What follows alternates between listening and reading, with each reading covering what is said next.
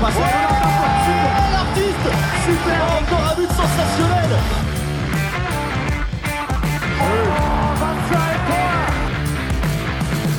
That's a brilliant bit of follow-up play by Mahe. Oh my goodness me, what a shot! Sagosen. Sagosen setter det hen! Han setter den! De er i semifinale igjen! Hello, everyone. Welcome to the Uninformed Handball Hour. It's our semi final preview. Chris O'Reilly here with Brian Campion side by side in Cologne at last. You're so much louder in person. Hello, Chris. I'm joking. And uh, the consistently second most important person on the podcast, Brian Campion. uh, call back to a joke which only people on Patreon who listened to the podcast yesterday would have gotten. Alex Kulesh, how you doing? I'm good, Chris. How you doing, boys? Good, good. Uh, it's good to be good to be with you, Brian. We- We've seen each other on Zoom every few days, but finally in the same place after roaming around Germany for the last three weeks, and we're in Cologne on the uh, the verge of deciding it all. It's France against Sweden, Denmark against Germany in the semi-finals of the men's EHF Euro 2024, and uh, we're gonna preview the games in just a little bit. But uh, I think it's worth ranting a little bit on the fact that three of the four teams at this stage are uh, coming into the semi-finals on the back of a loss. Interesting, huh? I'm glad it's over that part of the tournament because it, we ramped up so nicely. Then and then you have this situation where just before the biggest weekend on European international handball comes around, you have this kind of a few friendlies before you get into it, uh, which uh, I don't know. It's just I, I really hate that, and uh, I'm not sure anyone likes it. Imagine the people who had the tickets today for the German match, thinking they might have been buying tickets for a crunch game, the last grass group group match and then they they saw that what they saw today with Croatia beating beating Germany, and the Germans kind of like, oh no, yeah, we we meant this, we were yeah we we were rotating, Yeah, yeah, we definitely no, played our we're second definitely team. rotating. 100%, 100% played our second yeah, team. Yeah, started the first team, fell, went down by three goals, and they're like, "I know, throw the young lads on now." I don't know. But c- could I take you back to the end of the preliminary round and just how excited we were, just how buzzing we were at that moment? Listen back to that podcast. You know, we we're talking over ourselves. We all had different emotions, different perspectives, and here we are, just sitting here after essentially three wasted days of handball. It just feels so wrong. It, it can happen, right? I mean, two years ago, we were uh, at the same stage of the competition where literally Sweden needed the last shot of the game to beat Norway, to go ahead of Norway into the semi finals after they'd scraped through a previous round. Final shot of the game and final shot of the main round to get into the semi finals, and they won it. Um, it just so happened like it looked like if you asked us four or five days ago, it looked like both groups could go down that way. But then, literally, like two results changed all of that. One of them, Sweden beating Portugal, and the other one, Germany beating Hungary. And then all of a sudden, nothing really matters in the end. Mm-hmm. And like, if we if we just go back to, to Group One and we're recording after the end of the, the games there, my big takeaway from that, like Germany through with the fewest points a team has gone to the semi-finals with since the change of format with five points.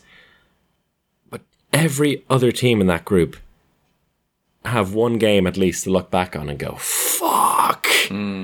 Why did we blow that game? Or would we be in the semi-final?" Hungary had it against Austria. Austria had it against Germany.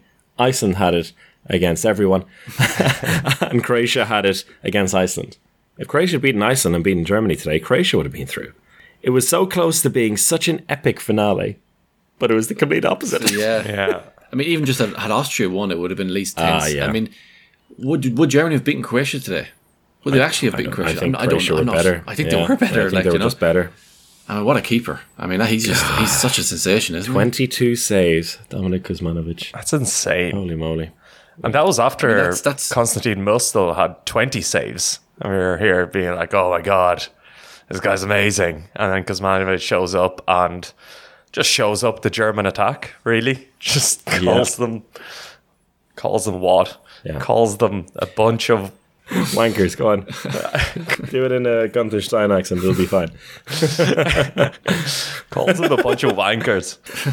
Yeah, the Germany game was was bizarre.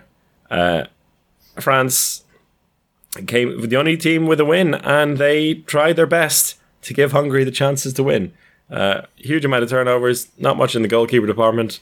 Gave away all these penalties. Still, Hungary couldn't get the job done. But I think, uh, I think you you want to tear into Sweden a little bit here, Alex. Who uh, I don't know. Am I more disappointed in Sweden or Denmark? I think Denmark. But yeah, you have to give it to France for having some sporting integrity. Yeah. I, I'm, you know, once. we, And we said talked the about complete it. opposite yesterday. Yeah, we're like, oh, who's gonna? Oh, they're, they're gonna play a couple of people. Obviously, Karabatic got the rest. That completely makes Yeah. sense. Bella Sen as well, which Yeah. surprised. But yeah, they, they came out with a first team. Dika Mem was playing. Uh, Prandi playing. Uh, Remili had finally had a top game shooting. He was seven from seven. Really ran the show. Fabregas played. You know they didn't need to play any of those players in that final game against Hungary. They could have gone for the Denmark approach and rested their whole first team. They didn't because I think they wanted momentum. I think they saw what happened to Denmark and were like, ah, you know, we don't really that. want to have a loss on a record here. No. And it's not, you know, we're still playing Hungary. I think we can take them essentially. Yeah. Yeah. Uh, And they just, because it mattered, you know, it could have, if they had played a fully second team, Hungary would have qualified. yeah. Like we, we could have been in a situation where, you know, Germany lose to Croatia, maybe a tighter game because it would have mattered. Hungary beat France because they played some randomers and everyone is raging. Everyone is absolutely fuming at France. They wanted to avoid that con- controversy. They wanted to keep momentum. But you know what? They look good. They do. And I, I, I did mention yesterday in the Patreon only podcast that I felt, and this I believe even stronger after seeing it, that the uh, the f- full French squad is in a better place than the Danish full squad when you take away the best players because they did play the second team except for DKM, who I got on good authority uh, from a former teammate of his, Victor Tomás. You know he's had the foot injury all season. And the main reason why he has that injury is because he's not playing regularly in Spain. And so he wants to play constantly every two days. He wants to keep going because playing is what is keeping him fit. Surprise, surprise. Uh, but uh, yeah, so that was maybe a reason why he played a bit more than everyone else. But besides that, they yeah they threw out the full squad, and uh, it looked they looked very it looked like the same French team. They changed players, maybe some of the you know the cutting edge wasn't exactly there, but they're doing everything. They looked super comfortable, which wasn't the same for Denmark. Not that it's going to make a difference if Pytlick, Gidsel, and Saugstrup are all fit and playing in the final. But that's another story.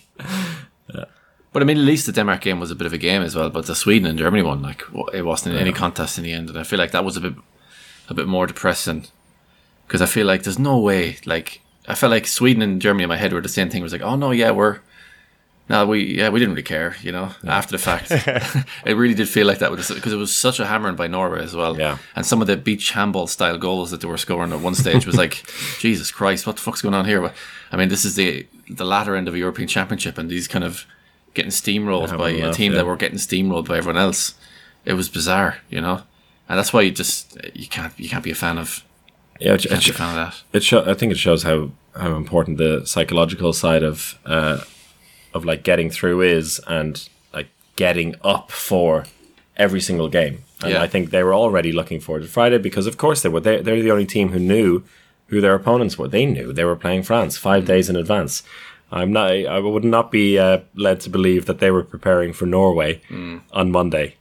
They were taking a rest on Monday. I know that for sure. For sure, and then they started preparing for France because that it's all, all that matters. And at the end on Friday, if uh, if Germany and Sweden pull off two miraculous victories, then uh, well, it'll all be worth it, won't it? Yeah, But only one of those miraculous victories may happen. Yeah, and, and it is interesting. There's different approaches. You mentioned um, Denmark and France squads.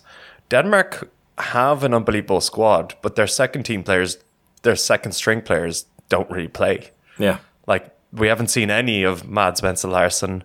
Johan Hansen hasn't been there. Damgore's got a few minutes.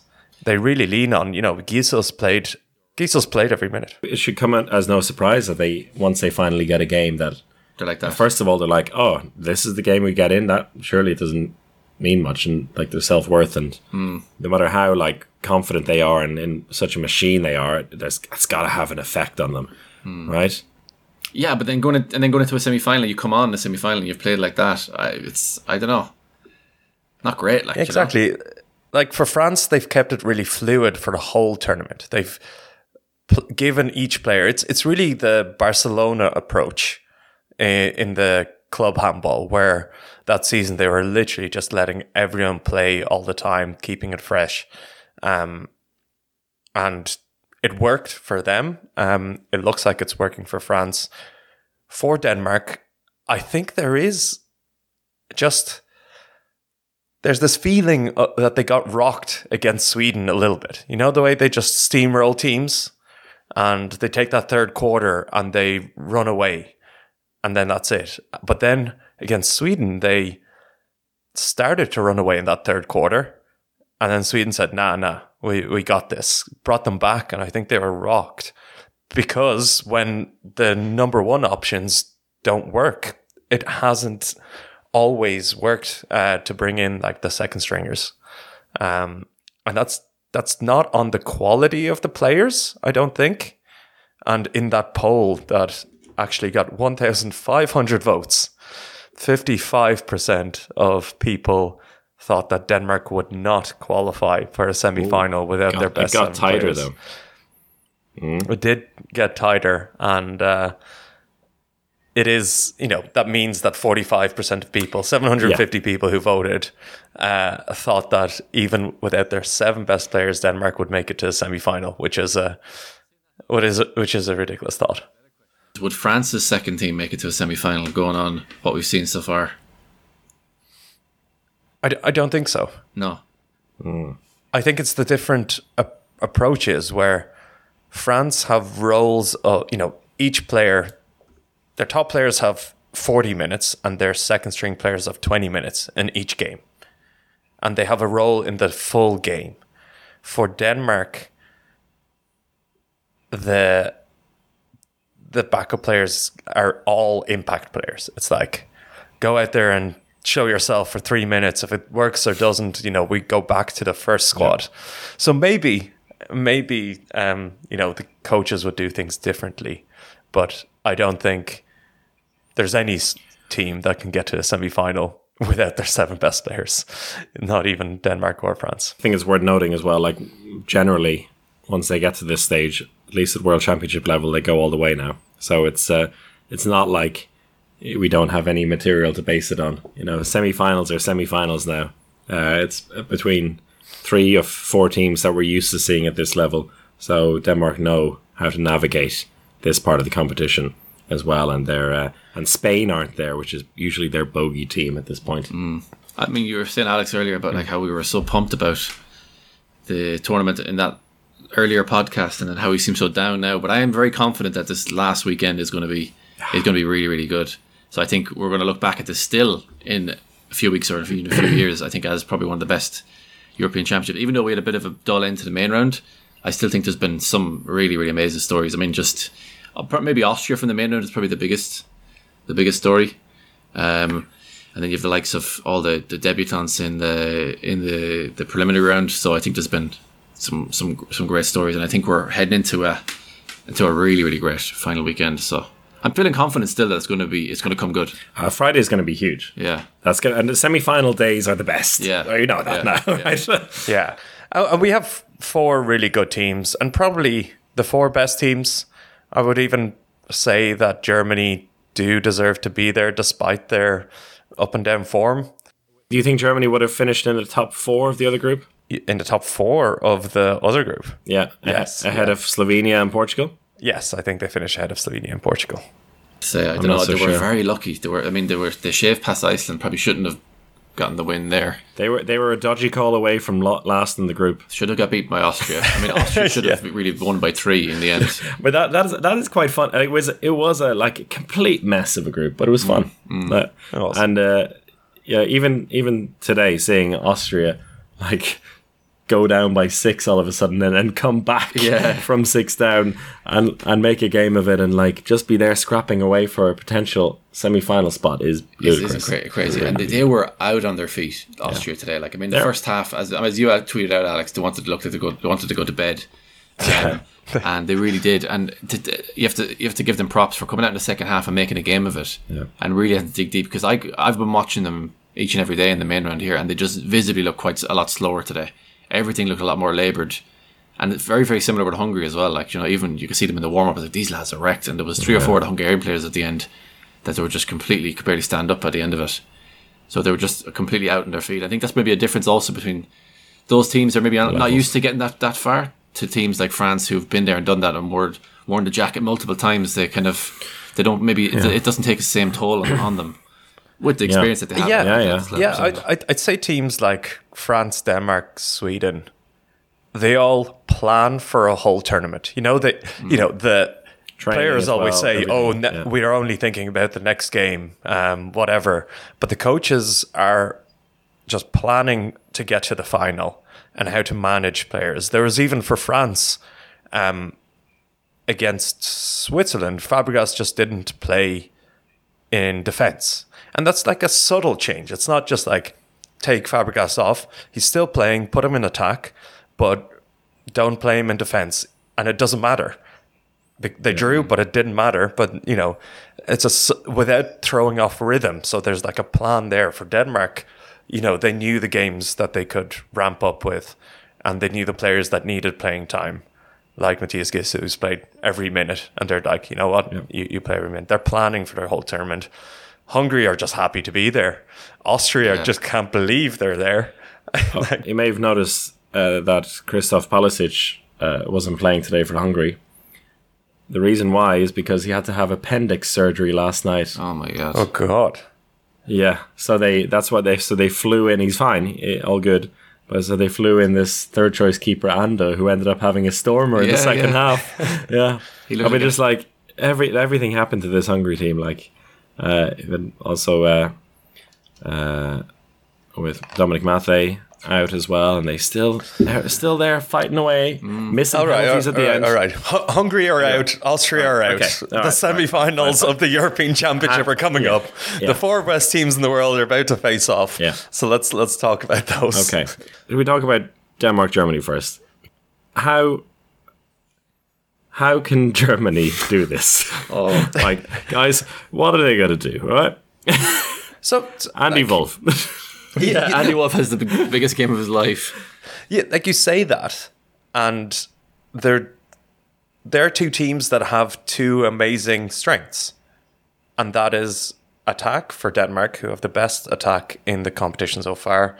They're shooting seventy percent as a team, and they're scoring almost thirty four goals per fifty attacks, which is miles ahead of everyone. But on the other side, Germany have the best defense in the competition by quite a bit, and Andy Wolff. Um, so Germany are only conceding 23 goals per 50 possessions.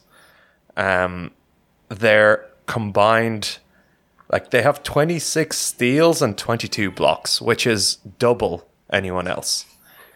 And they have the least amount of suspensions 15 o- of the teams left in the competition they have the least amount of suspensions. So i don't think we should underestimate germany's defense in this as a real challenger to um, denmark. The question is is their attack going to be any good like can they string two passes together what came to my mind there, a point I made earlier about, early in the championship, about Iceland against Germany.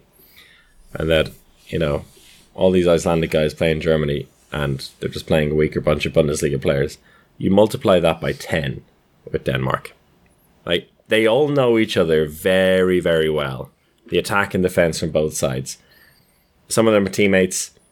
The others they play against each other. I don't know if knowing them so well is a good thing for Germany or for Denmark. Or even if knowing how well Simon Pytlick Agitzel can play helps you. I don't Or if that just keeps you up at night now for the don't next two nights if you're German. I suppose you just you accept it and Mm. you try to make the game hell for Denmark. Yeah. Oh, it's gonna be the worst game, like the like the sluggiest game. Is it? I hope it is for the sake of it. It's going to be that maybe our sloggy for 40 minutes and then Denmark just pull away, like, you know. But that'll yeah, both Yeah. are very very possible. Yeah, yeah. in this yeah.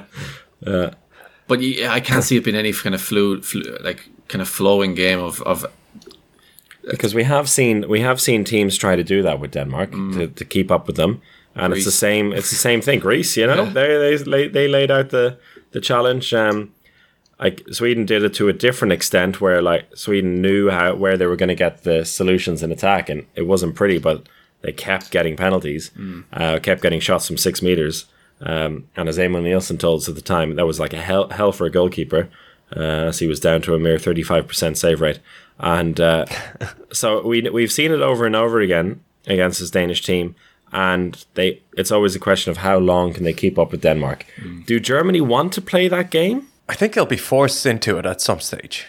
That they'll have Andy Wolff in their back, um, protecting them. That's there's going to be certain. Denmark are going to have Nielsen, um, who I think is going to start.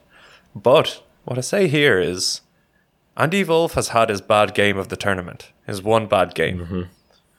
Or bad half, really, because he actually had a fantastic second half in um, that game against, was it Hungary? Yeah. He came back on, yeah. Emil Nielsen has not had a bad game. And I know he's capable of going through a full tournament without a, having a bad game, but we've pretty much never seen that before. He's never played one before. we don't, From anyone, uh, from any keeper, you mean? Yeah, yeah. But could that be the You- key you to Emil Nielsen getting the MVP title after all? Snatching it under the nose. No, I don't think so. Um, yeah, maybe. At the moment, uh, I think if Emil Nielsen has a bad 15 minutes, they'll make the change already. And then it's a question of whether they can have both keepers have a bad game, which is a big ask in a weekend like this. Um, I think if, if you're going for like the can can Germany keep up with them, they do have a couple of really good counter attacking options in terms of the uh, the line player like fast break and the actual wingers as well. If if Kastening is fully fit and Mertens on the other side, they're two they're two really really good wingers, and I, I could I could see them both getting like six or seven goals um, from from the wing in this game, and then they just have to bundle the ball in a few more times, and, then they have some kind of a chance. So is, is Juri Knorr going to have a good game? Because he hasn't had a good game in what seems like weeks now.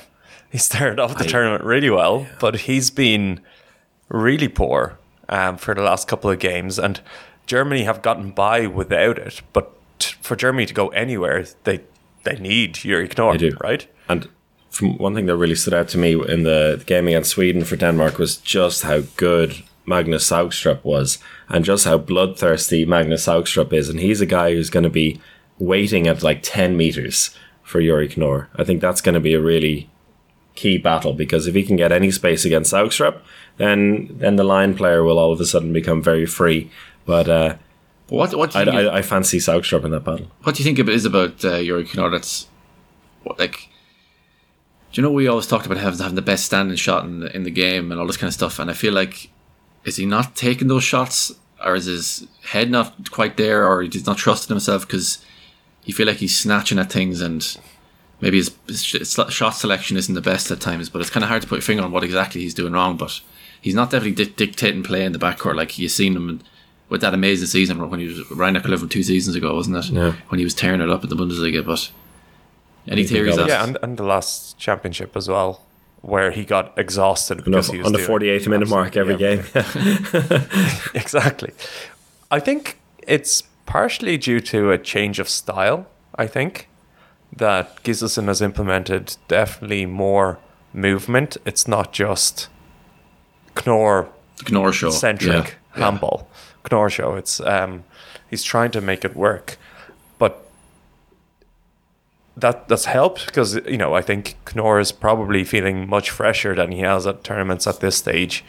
The question is, can Germany and Gíslason balance that to give to kind of go here, 10, 10 minutes, Knorr, you lead the show Yeah, here just do your thing. Yeah. this is yours and use that in the right way use a bit of seven on six in the right way Is Gieson the type of coach though to give someone that kind of freedom though? Like he never really struck me as the kind of guy. He seems like you know he seems like a very regimented kind of strict coach who doesn't. It's his system or the highway. You know, is he the kind of guy to give someone that kind of freedom? I don't know. If he wants, if, I think if he wants to win, they have to throw something new at Denmark because, uh, I mean, I think th- one of the reasons, my theory, why he's not getting as much space is because it- it's similar with Iceland, similar with a lot of teams, is that defenses are not that passive. Defenses are they they figure out how these players move because they have their moves, and they're like, okay, now we know how to stop them, and I think they've just prepared themselves Uh, or like we cannot be pinned back on our six meter line. I haven't seen so many teams at a championship like collectively come off nine meters or come beyond nine meters before. So I think maybe that's a little bit to do with it. But uh, Or maybe their backcourt's just really boring, and it's, uh, he suffers in a very boring backcourt, and he needs a bit. He needs a bit some two firecrackers maybe each side of him for things to work like a little bit. yeah and uh, speaking of firecrackers i would like to see a lot more from Uščins, the right back 20 21 year old one of the um, world championship winning under 21s german team who has looked really nice when he's come on and been an impact player, but he's still been really limited behind um, Häfner. So he could be a little bit of a wild card that Germany could throw in. yeah, and it's not you can't really lose, and that that is their weakest position, right? So you can't really lose there if you throw him in. You know the the, the best Latvian right back since Dainis Krištopāns uh, there in uh, Renars. What what about what about Denmark? I think we've you know they've been fantastic. You know, sometimes we just don't speak about them because they're just so good. Um, but we saw Pytlick have um, a poor game against Sweden, and Pytlick not not the ethereal heights that he reached um, in the previous World Championship when they won, where he was Denmark's best player. Who was so th- there's not a question mark about him, but a team like Germany who have a really good defense against a struggling back player, yeah, you, you could see him how struggle a little, bit. Gidsel's going to do Gidsel things, um, and then you have an kind of injured Hansen to to deal with. See how much he recovers. Is that an?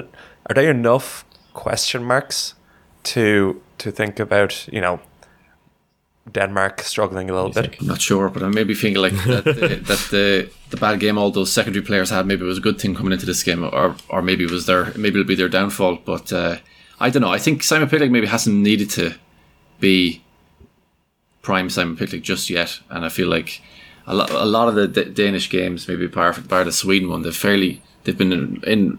I mean, they were in control of the Sweden game as well, weren't they? I felt like I didn't feel like it was they were ever really under It was a late flurry. a late yeah, flurry, yeah, yeah, yeah. They felt very much in control for the rest of it. So I think it's dangerous to feel like we haven't seen a whole lot from this or this player because I feel like there's been so many Euros I've been at where we've been having similar conversations.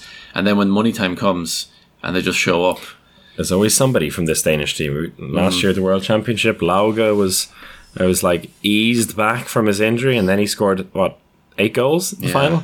Uh, Mensah's done it at, the- at Yeah, previous World nuts. Championship finals. Like somebody, and they have players to They do have that. so many players that can have, do that, Yeah, there's yeah. someone who will do that.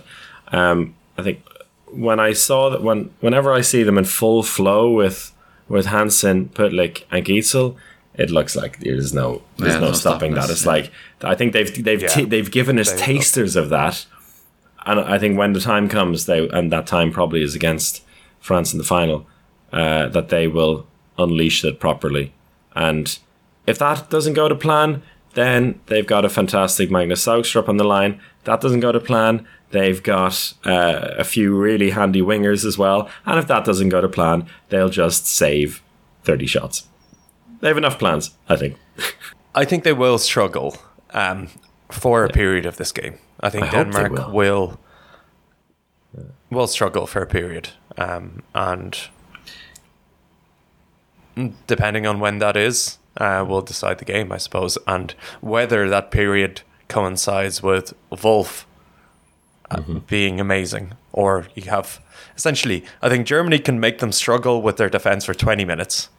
If Wolff can make them struggle with his goalkeeping ability for another 20 minutes, there's a route for Germany.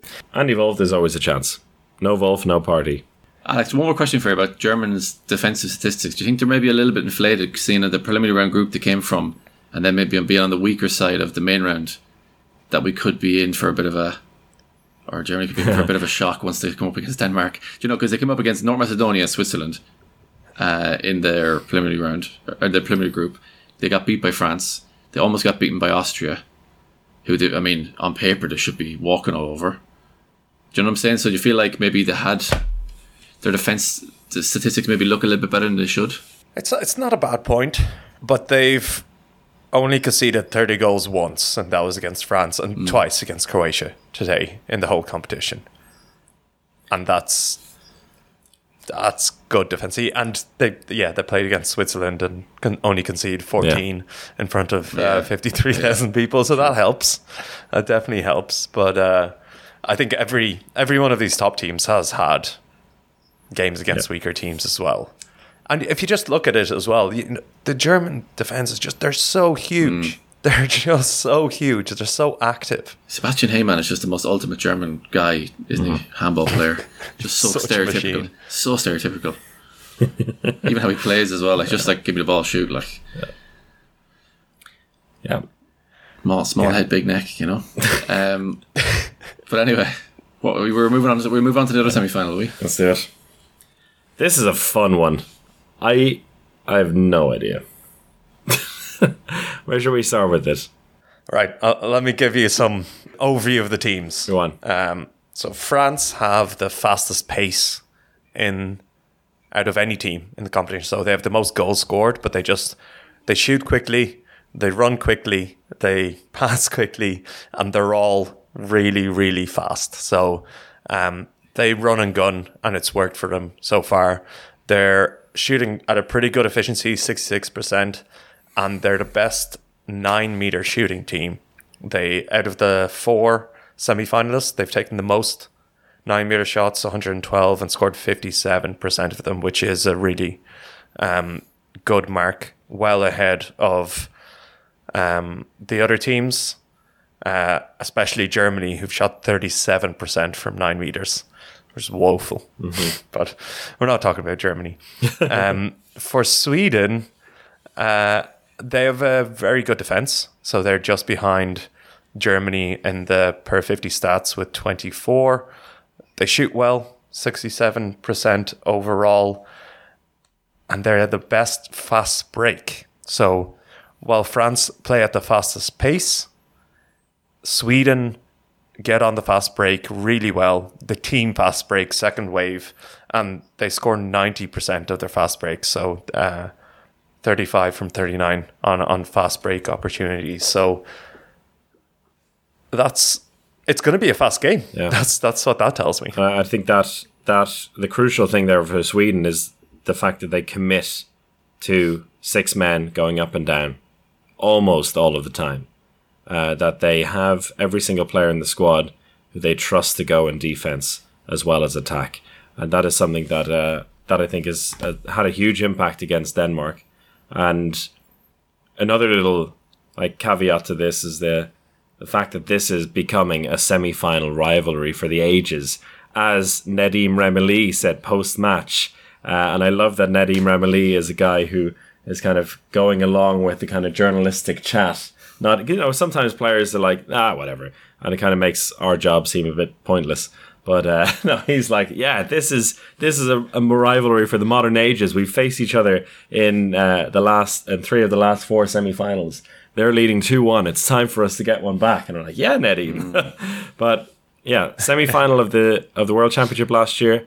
Uh, France won that uh, without Jim Gottfridsson for Sweden, who had broken his hand. Uh, the year before that, the Euro semi final, Sweden won that with Jim Gottfridsson and Andreas Palicka having big games. And then the World Championship 2021, Sweden won that semi final with Andreas Palicka having one of the most outstanding games, I think, in, in many years, where he uh, he really uh, made that flying kung fu save his trademark. So this is a this is a great battle in a way, and I think uh, there's no there's no secrets and no fear for either of those teams against each other. They they're both, I think, really up for this. They know what it's about. Uh, I think the difference here for for France, in my opinion, to those ones, and I don't know how much of an impact it'll be because we've never seen them in a semi final before, but they have a goalkeeper now, and Samir Bellahcene, who uh, who hasn't played in a game like this before, and will he? Will he? Won't he? I, I trust him. I trust him. Yeah, so despite that, France do have the worst goalkeepers mm. pair out of the four semi finalists. They're only at 29%. Overall, Sweden's pair has 32%. But there's just something, yeah, as you said it, Brian, I, I trust Bellahcene. He just has mm-hmm. something about him. He has that aura. Maybe it's just the like slightly larger goalkeepers that you just trust. You don't you don't trust those skinny they're boys really- like Tobias Thulin, get out of there. You're They're you're really not committing to it. being a professional goalkeeper when they put a weight on them. You know, they're like they're in the, they're in it. They're in. They're they're proper handball nerds. Then I think. Now he's a, I, f- I feel like when I watch him, he's a kind of a guy that rises to an occasion. You know, because I mean, it was huge for him getting the call up, and with the year he's had, how surreal everything's been. I don't think all of a sudden a semi final is going to be that that big of a deal for him. Like he was an, un, an unknown French goalkeeper, unknown to the masses anyway, only a matter of over a year ago, and then now he became Kiel's first goalkeeper, selected for France, then playing really regularly for France at the Euro. I think it's a natural step that he'll just be the main man for the semi final as well, and. Uh, doesn't strike me as a guy who would let the occasion get to him anyway, but maybe I'll be wrong. But he seems to lap it up uh, and lap it up pretty well. Very different to Vincent Gerard, I think, in, from what I've seen anyway. But uh, yeah, I mean, it's it's, it's a very just a little. Oh, you, you, you couldn't resist, I Brian. couldn't. You couldn't resist a little dig couldn't. to Vincent Gerard. The man hasn't played in a, about Yeah. a year, and you just like s- give a little stab at the end. goalkeeper and and defense for France, I think, will decide this one.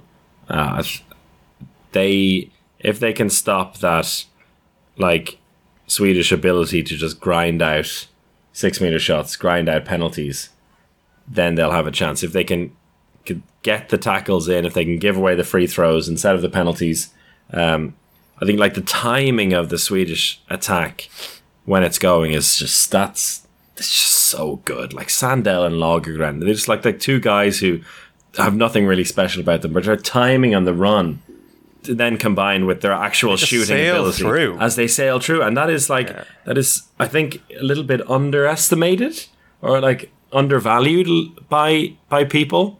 Like the ability of Claren and Gottfridsson to dish out those passes, and the the ability of uh, also Carlsbogård uh, to time those runs so well to just be clean through and it's either penalty or goal every time is massive.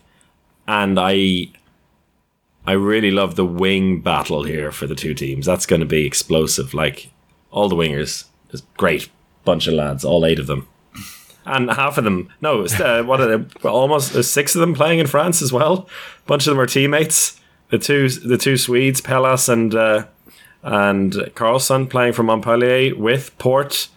Oh, this guy used to be one of them, not anymore. So Uh, Lenne. and Lenne, yeah. so well, yeah, yeah, that's they're all they're all Montpellier They're players. all Montpellier wings. so that's going to be a nice little thing on the side as well. This just feels like a.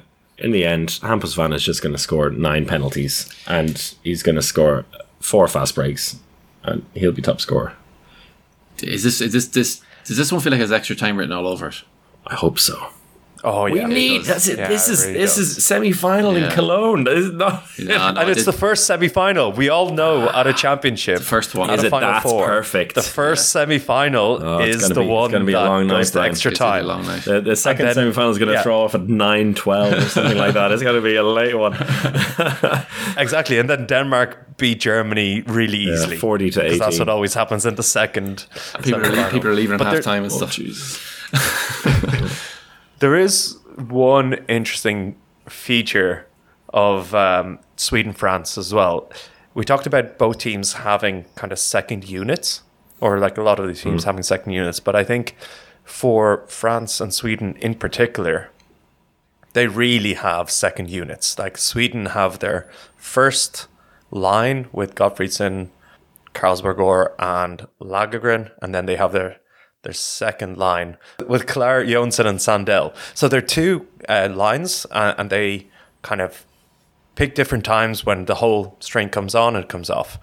Uh, for France, they also kind they, they're a bit more fluid, but they give their second line a lot more action on the court. So we we're gonna have minutes, and this is something that is really like studied in basketball, where you have your first unit and your second unit, and you have to stagger. So you you know you have times when your first unit is playing against the other 2nd mm-hmm. unit, and the, all of this intricacy. But we're gonna have times where you know it's France second unit versus Sweden second unit, and who wins that one, and then France first unit and Sweden first unit, who wins that one. And then there's like all the times in between. That'll be a great um, thing to, to keep an eye on during the game to see how how the the score line uh, matches that if it's a tight game, like uh, where the twos and fro's are. That's a really good point.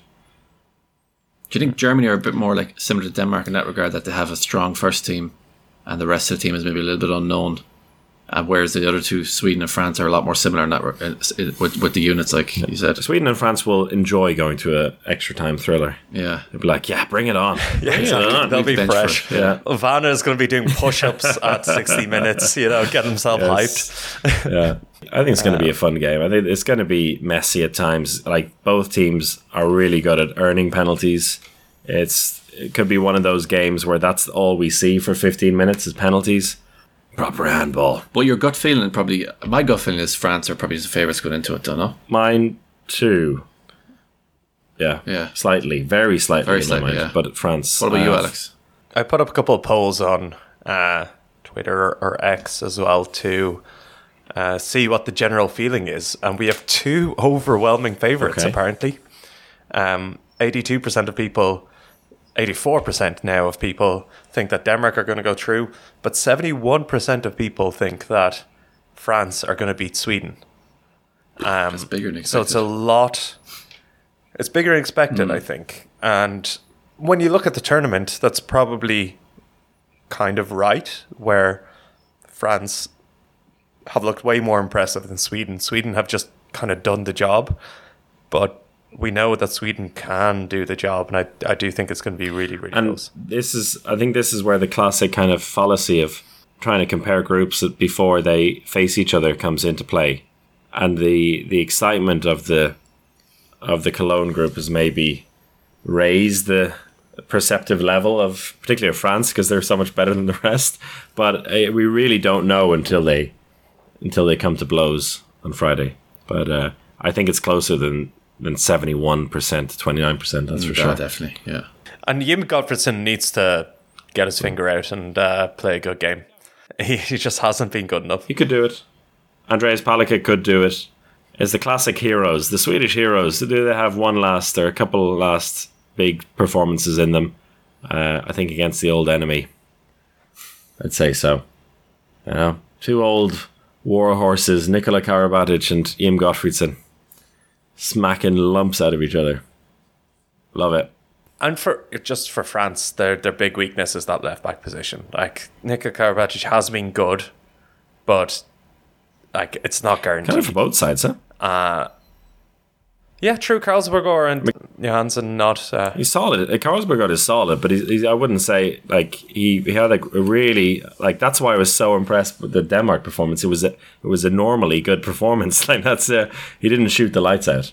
You know, he's four goals and a few assists and I still think Barcelona are looking at him going, is that that's the guy we bought though, no? And then for Barca, I mean, he's Ah, but he's the ultimate. Yeah, he's the ultimate. Like he will do whatever the coach tells him. Like he's Yeah. he, and and that's what I like about the French team as well. There's a few players like that.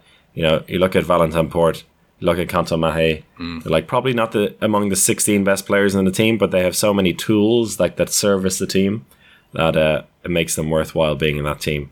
And that is why you have someone like Carlsbogård in there, and and probably Johansson as well, and not Lucas Nielsen. And give, give the keys to Claar. anyway. You didn't answer the question, Alex. That's all I'm saying. What, what what's the question? Fran- France or uh, I, I think I see France as favourites.